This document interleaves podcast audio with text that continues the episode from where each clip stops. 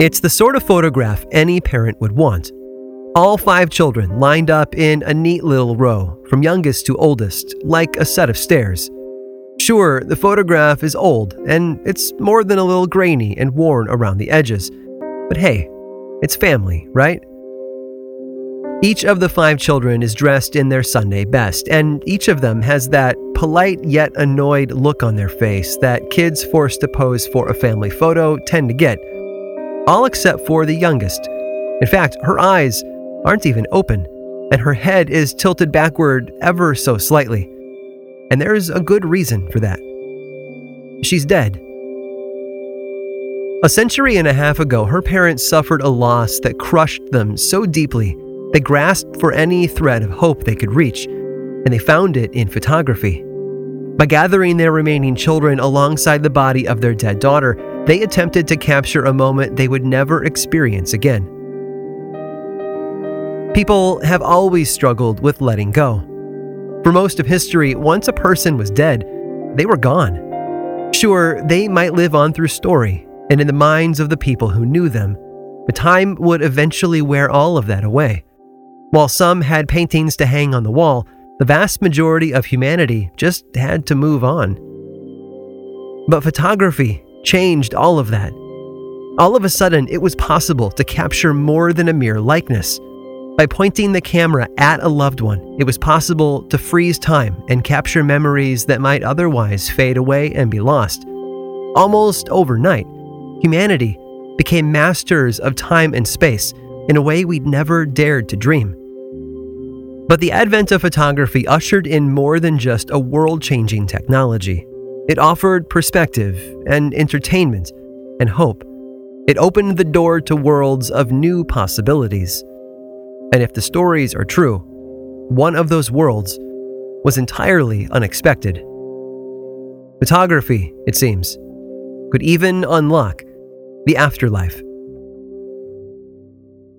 I'm Aaron Mahnke, and this is lore.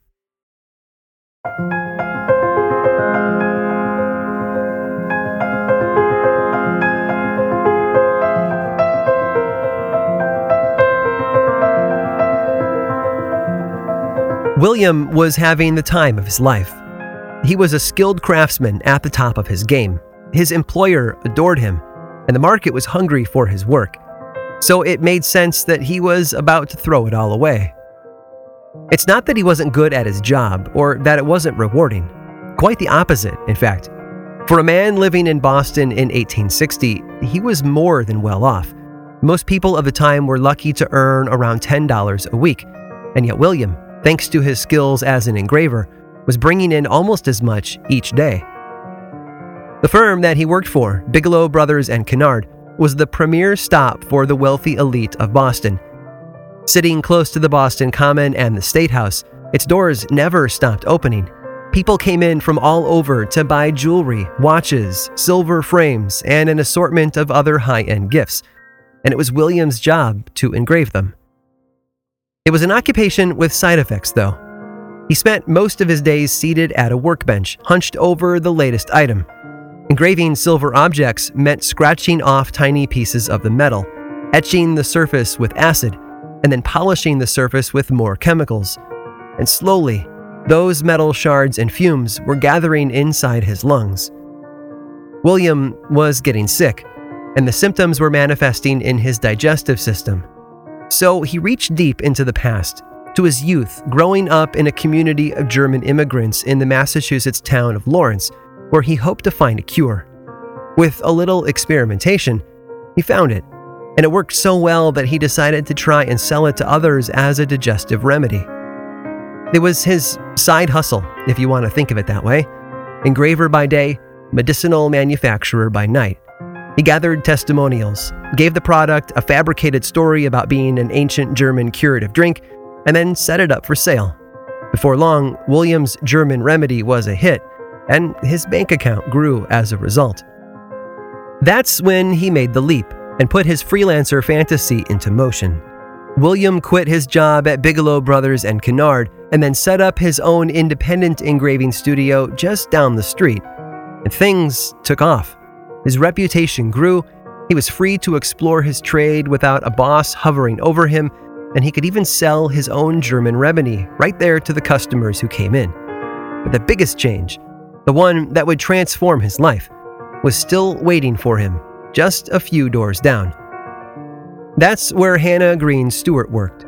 She was the owner of a photography studio nearby. With her large shop windows for natural light and Hannah's strikingly beautiful presence, it's no wonder William was drawn in. But it was more than that. She was a kindred spirit, a capable businesswoman who, like him, dabbled in more than one trade. Yes, she took portraits for Boston's wealthy elite, but she also crafted family keepsakes. If you think about it, they aren't that different. Both a photo and a keepsake are meant to be held onto, to remind you of a loved one who had passed away. But what made her keepsakes unusual was the material that she used human hair. It was actually a fairly common practice before photography and a natural evolution from simple hair clippings. Crafting objects out of the hair of a dead relative allowed that person to live on in a way. The hair could be woven into all sorts of items, too, from rings and bracelets to pocket watch chains and crosses and it was part of the larger role that Hannah saw as her calling in life. She was, in many ways, a midwife for the grieving. For William, though, she was a fellow business owner and a skilled craftswoman, which led to a friendship. A friendship that allowed him to spend time in her studio, learning the art and science of photography. Because, in a lot of ways, those trades were very similar. Both used chemicals to process the final object, both worked with silver, requiring training under a master in the craft. Hannah, though, was also a spiritualist. She was part of that growing movement of people who sought to connect with the world beyond our own. And with the Civil War already claiming thousands of lives, Americans were finding themselves having to face death in a way they never had before. While spiritualism had been born in Rochester, New York, it was Boston that became the capital of the new movement. America's premier spiritualist newspaper, The Banner of Light, was published right there, on the very same street as the shops of William and Hannah, in fact, and the city also played host to numerous lectures and public seances. So, as William was spending more and more time in Hannah Green Stewart's photography studio, he was also becoming more and more aware of the swirling eddy of spiritual awakening that permeated the community around him. He had fallen into an invisible river, and the current was beginning to move him downstream. Where it would take him would be a surprise to everyone. One day in October of 1862, William was in Hannah's studio by himself, organizing some of her chemicals, when he decided to take a picture of himself. Today, that's as simple as pulling out your phone and smiling, but in 1862, it involved a lot more effort. After setting up a chair and table within a good patch of light, he stepped over to prepare the camera. That was a lot more difficult. There was a glass plate that needed a coating of what was referred to as collodion, a solution of microscopic cotton fibers and a handful of chemicals. Then the plate was dipped into silver iodide before being placed into the camera. When he was ready, William uncovered the lens and stepped into his place beside the chair and then he waited. Exposures took much longer in the 1860s, which meant that he had to stand as still as a statue for over a minute. When he was done, William took the plate to the darkroom to process the negative, and as the image came into view, he frowned. Something had gone wrong, and a large portion of it was taken up with a bright patch. But as the image materialized, he caught his breath, because that bright spot wasn't a random mistake after all.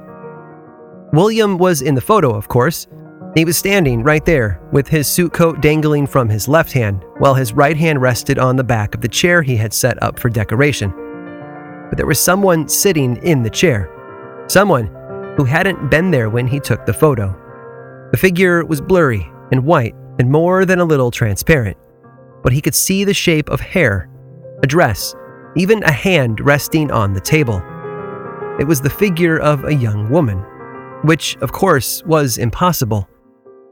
William, it seems, had taken a photograph of something no one should be able to capture a ghost.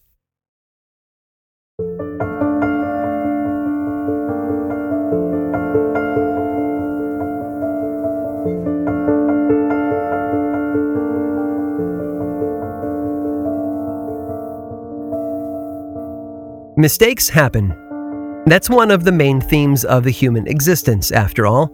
We screw up every now and then.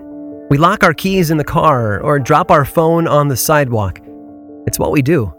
So it was only natural for William Mumler to assume his photo of the ghostly woman was just one more of those random, unplanned mistakes. Still, it intrigued him. And so a few days later, he showed it to a prominent Boston spiritualist named Dr. H.F. Gardner. He was the man who first brought the traveling mediums known as the Fox Sisters to Boston and was known to have a good eye for tricks and frauds. A photo of a spirit wasn't something to be taken lightly, so William handed it to the older man for his opinion. As he did, he added one new detail. The young woman in the photo was actually his cousin, who had passed away 12 years prior. Gardner was astonished and soon left with William's photo in hand. Days later, he wrote the story up for a spiritualist magazine in New York City called The Herald of Progress and shared the full story. And that article was soon picked up by the Banner of Light, which is how William found out about it. Actually, what he discovered was a bit more shocking. When he opened the magazine, printed and distributed right there in Boston, he was shocked to find his full name included in the article. If there had ever been a chance to stay under the radar and just go about his work, that chance had slipped away. The trouble was, Hannah's studio had also been mentioned in the story, and that worried William more, so he rushed down to warn her and explain what had happened before she got caught off guard by the mess. When he arrived at her door, though, it was clear he was too late. The entire front reception area was absolutely packed with people, and an excited buzz seemed to hum throughout the room. William swallowed hard and opened the door, bracing himself against Hannah's wrath. But that wave of anger never materialized. Instead, as he stepped inside, she turned to him from her place behind the counter, smiled wide, and then motioned toward him with a dramatic flourish. Here comes Mr. Mumler, she announced to the crowd, turning every head with the power of her words. Life changed in a flash for William Mumler. That first photo of the ghostly woman sparked a fire in Boston that extended beyond the boundaries of the spiritualist community. He began taking spirit photos for other people, just a couple of hours each day. But soon the demand was so strong that he was forced to close his engraving shop and move into Hannah's studio full time. Not long after, he and Hannah were married, they became partners in every sphere of their lives. And all those wealthy, elite clients who used to come to William for personalized silver lockets or serving dishes were coming back, this time with the hope that he might capture the image of one of their dead loved ones in a new photo. Of course, in a community as close knit as the spiritualist movement, it didn't take much for news to travel far and wide. Andrew Jackson Davis, the seer of Poughkeepsie and the editor of the Herald of Progress, sent a German photographer named William Guay to investigate. When he was finished, Guay declared Mumler authentic, and Davis ran the story in the Herald. A local Boston photographer by the name of J.W. Black also visited William. Black had been practicing photography for over two decades. He understood everything there was to know about the process, how mistakes could happen, and how it could be twisted to deceive people. So he shadowed Mumler for an entire photo session. You are not smart enough, he told Mumler, to put anything on that negative without my detecting it. When it was all said and done, though, he was astonished, holding the final negative in his hands and looking at the ghostly image upon it. He became a believer. There were some issues, though. Despite the visits from prominent, experienced photographers, or the public declarations of authenticity by highly respected leaders in the spiritualist movement, there were still some who were absolutely positive that it was all a fraud. The proof, they said, was right in plain sight. One of Boston's spiritualists came into the shop out of curiosity and was shocked to recognize one of the ghostly figures on display.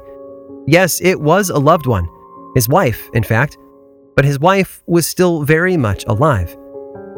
Another man named John Latham, who edited his own spiritualist magazine, saw the same ghostly face in two separate Mumler photos and managed to track the real woman down at her home in Boston. She is said to have produced a copy of her own of the same image, a print, from Hannah Stewart's photography studio. Just as quickly as word of Mumler's miraculous photos had spread, so too did the rumor of their deception. And for a lot of people, it really did make sense. You see, as the era of glass negatives had matured, photographers had learned that they could touch up the images. Sometimes it was to remove a blemish or to make the eyes appear more open than they were. All it took to do this were some chemicals and etching instruments, the very same tools that Mumler had used in his previous occupation as an engraver. Oh, and remember William Guay, that German photographer who had investigated and signed off on Mumler's work? Mumler hired him a short while later. So, yeah, of course, it was easy to believe the rumors. William Mumler, the spirit photographer of Boston, had to be a fraud. Whether it was true or not, that wave of bad press crashed over Williams' new career like a tsunami. Everything he'd built was washed away almost overnight. Even Guay left him. Without a job, he was forced to fall back on engraving and copperplate printing, taking whatever work he could find. By the summer of 1865, it was all too much. William Mumler, a brief superstar in the world of spiritualism, quietly packed up and left town.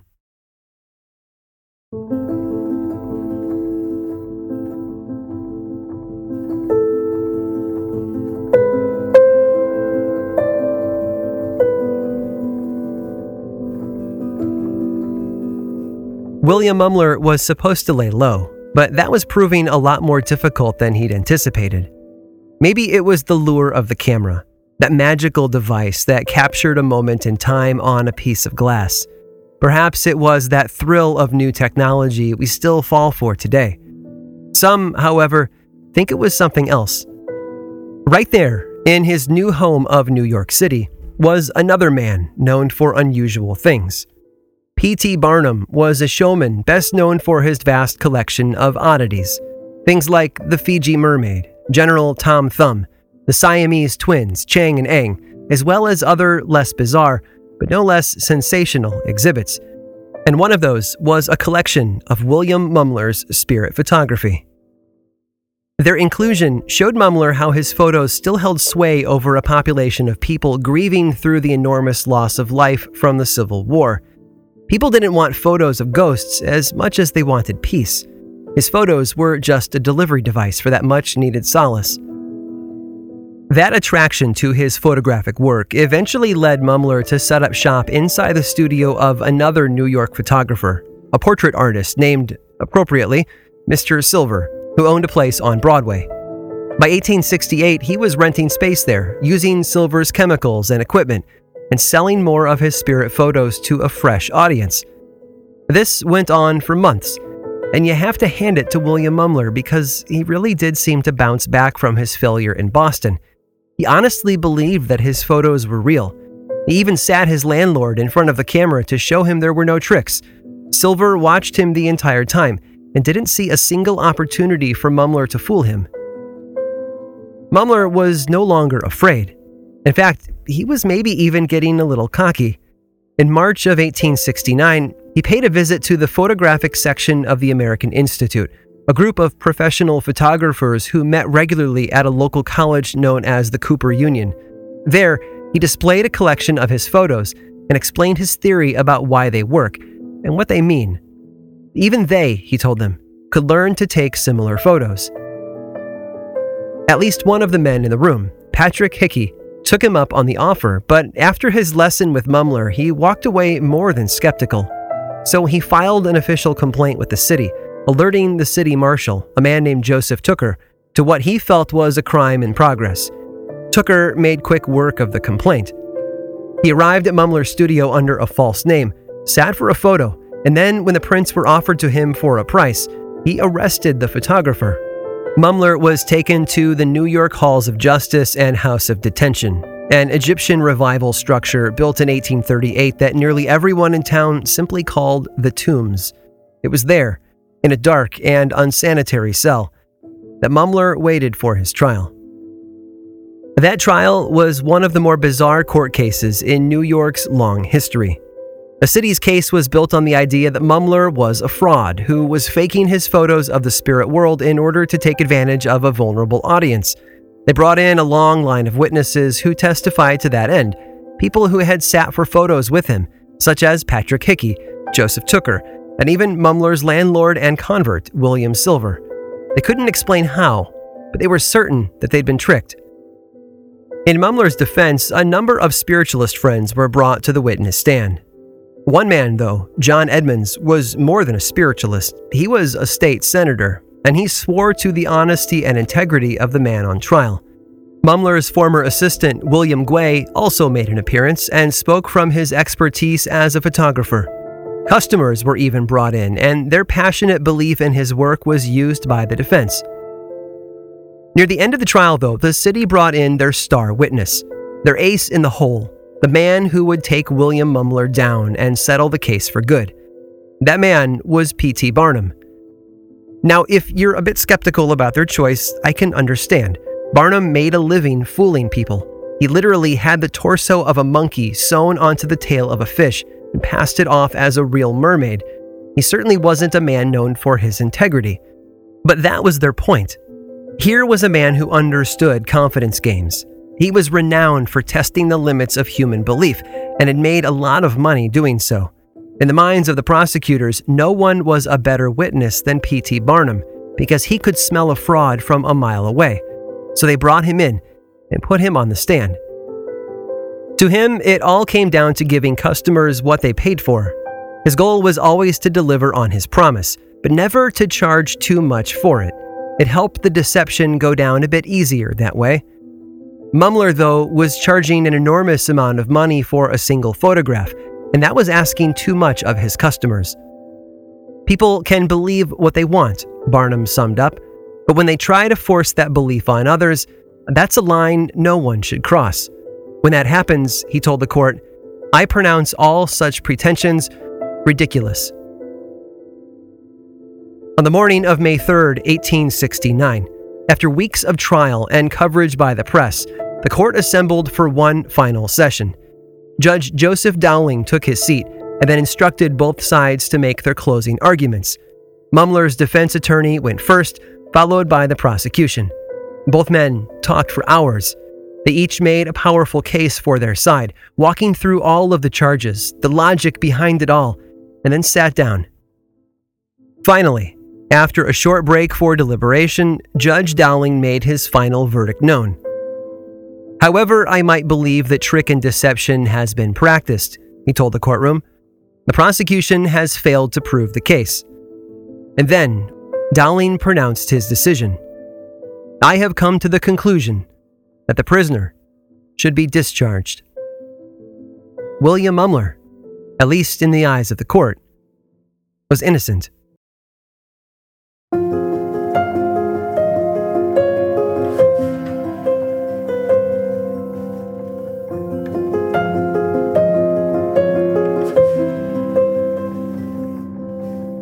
There's something compelling and attractive, comforting even, about holding a photo of a lost loved one. They might be gone, separated from us by months or decades, and yet they're still there, smiling at us from inside that image. It's no wonder that photography was seen, at least in the early days, as a sort of magic. To many of the first witnesses to photography, capturing the image of a person seemed to defy the natural laws of the world. It pinched the distance between the subject and the viewer, like a wormhole in a science fiction movie. Photographers were manufacturing memories in a way that had never happened before. There, in a photo, you might see your dead grandfather alive and smiling. In a way, it was nothing short of necromancy. But a tool is only ever part of the equation. Movements grow when pieces combine into something larger than the sum of its parts. So it's important to point out that photography was still very young when the Civil War broke out. If it had been an infant, it would still have been learning to walk and speak. All of a sudden, in a country suffering through wave after wave of bad news, loss, and grief, there was finally a way to hold on just a little longer. The dead would never again completely leave us. Add in the rise of spiritualism, and you have the perfect cocktail for the supernatural. So, if a photo could do that much, we can't blame the people around William Mumler for taking it further. What if a photo could capture something beyond our world, they wondered? Something deeper than what we can see on the surface. The photographs of actual spirits, as crazy as they sound to us today, were the logical next step for many people in the 1860s. They were willing to pay for it, too. Mumler charged $10 for each of his photos, close to a full week's wages in his day. He was charging iPhone prices for a piece of paper. But of course, that's not really what people were buying. They were buying hope. And that sort of power, that magnetic pull of the what if upon a broken nation, inspired a whole generation of copycats. Some of them were contemporaries to Mumler, while others came decades later in the aftermath of another war, World War I. And just like Mumler, they too were hounded as frauds and hucksters. The only difference, I guess, is that he was the only one to make it out of the courtroom without a conviction and punishment. It's important to point out that many of Mumler's subjects were repeat customers. In fact, we have the story of one woman, Mary, who visited him in Boston in the middle of the Civil War hoping for a photo that captured the spirit of her brother, a recent casualty of battle. Mumler took her money, took her photo, and after processing the negative, handed her a bit of peace. Right there, beside her seated form in the photo, she could see the ghostly face of her brother. Years later, with his criminal trial and acquittal behind him, William Mumler tried to rebuild the pieces of his broken life. The court case had left him deeply in debt, close to 100,000 in modern American dollars, so retirement wasn't an option. But then again, how could he close up shop when people still wanted his services? So he kept at it. In 1872, that same woman from Boston stepped back into his studio. Like Mumler, Mary was older now, and the weight of hardship hung around her like a grim shawl. But he remembered her all the same and invited her to take a seat in front of the camera. She folded her hands across her lap, and in the photo, they stand out as pale objects against the blackness of her dress and hat. She didn't smile, but then again, she had very little reason to do so. She'd lost her husband and was in a never ending state of bereavement. Mumler told her to hold still and then pull the black cloth off the camera, exposing the glass negative to light. A minute later, he covered it back up and then rushed off to process the image. When he returned, he seemed to be more than a bit unsettled. Reluctantly, he handed the photo to Mary. When she saw it, she brought a hand to her mouth in a way that conveyed sadness and joy, all at the same time. Her eyes probably shimmered with tears as she glanced back up at him. She paid him and thanked him, and then she disappeared back out the door of his studio. I have to imagine that the photograph haunted him for the rest of the day, possibly longer. Yes, William Mumler had taken hundreds of spirit photos over the years, but they rarely connected so deeply with him. I can't blame him, to be honest. You see, any of us would have recognized the figure in the photo as well. It would be difficult not to. That tall, lanky form, those long arms with hands resting on Mary's shoulders, that gaunt, bearded face. The face of Abraham Lincoln.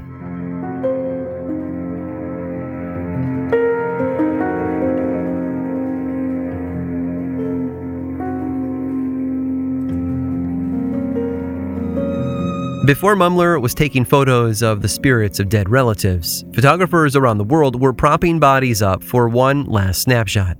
If the idea of post mortem photography interests you at all, Stick around after the sponsor break to hear one last bit about that morbid and unusual practice. This episode was made possible by Audible. Audible is the home of storytelling and your premium destination for thrilling audio entertainment. Choose from thousands of titles you can't hear anywhere else and embrace the sinister, breathtaking, and shocking tales that will have you on the edge of your seat, especially with brand new exclusive thrillers from best selling authors who are guaranteed to keep you gripped. Audible's extensive library of audiobooks brings thrillers to life using captivating sound design, eerie soundscapes, and dynamic performances. If you love a good folklore driven supernatural thriller, I cannot say enough good things about Black River Orchard by Chuck Wendig. The audiobook narration is so dang good, and the story is like an evil hybrid of Johnny Appleseed and The Shining, which is probably why it's been nominated for a Stoker Award this year. Really, you have got to check it out. Audible members can choose one title a month to keep from the entire catalog. Plus, the Audible app makes it easy to listen anytime, and as an Audible member, you get full access to a growing selection of included audiobooks, Audible originals, and podcasts. Right now, new members can try Audible for free for 30 days.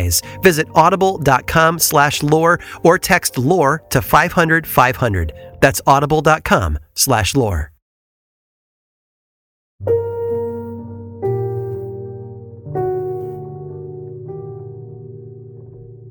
So, another word about postmortem photography. You see, for a very long time, people have been trying to capture an image of their dead loved ones. We can go back to the Middle Ages and find examples of paintings that were commissioned in honor of those who passed away. But when photography arrived, well, I'm sure you can understand how things changed. So, families like the one from today's opening story began to use photography to capture real images of their dead relatives a young child, grandparent, infants, even young adults. But dead bodies were sort of a mixed bag for photographers. On one hand, they were the perfect client because in the earliest days of photography, it was incredibly important to stay perfectly still or else you'd produce a blurred image, and bodies never moved. On the other hand, they also didn't follow instructions. To help them stand beside their living siblings, corpses of children were often propped up on wooden racks. Sometimes their eyes refused to open, and the photographer would be forced to add pupils to the negative in an effort to literally liven up their subjects. One man, Charles Orr, opted for a different method a spoon. Here, let him explain it for me. Using the handle of a teaspoon, put the lower lids down. They will stay. But the upper lids must be pushed far enough up so that they will stay open to about the natural width. Turn the eyeball around to its proper place, and you have a face nearly as natural as life. Like I said, we have a hard time letting go of the dead. If postmortem photography is anything, it's photographic proof of that obsession. Each photo of a body, dressed in their finest suit and standing beside their siblings, is a testament to how long our love holds on. But that doesn't make it any less difficult to see. In the meantime, I don't know about you, but I'm never going to be able to look at a teaspoon the same way again.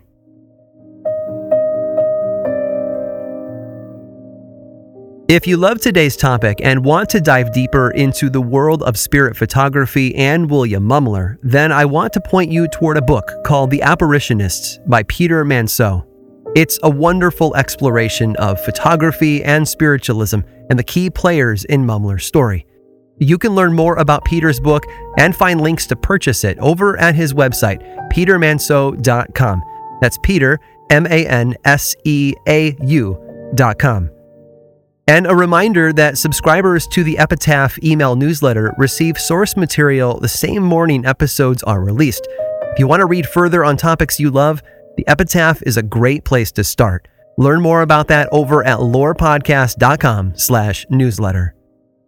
This episode of Lore was written and produced by me, with research assistance from Carl Nellis and music by Chad Lawson. If you're new around here, this is my friendly reminder that lore is a lot more than just bi weekly audio stories. There is an ongoing book series from Penguin Random House, a television show available on Amazon Prime, a membership site with extra episodes, and so much more. And you can learn about everything all over in one place, theworldoflore.com slash now. And if you're a social media sort of person, you can follow the show on Twitter, Facebook, and Instagram. Just search for Lore Podcast, all one word, click that follow button. And when you do, say hi. I love it when people say hi. And as always, thanks for listening.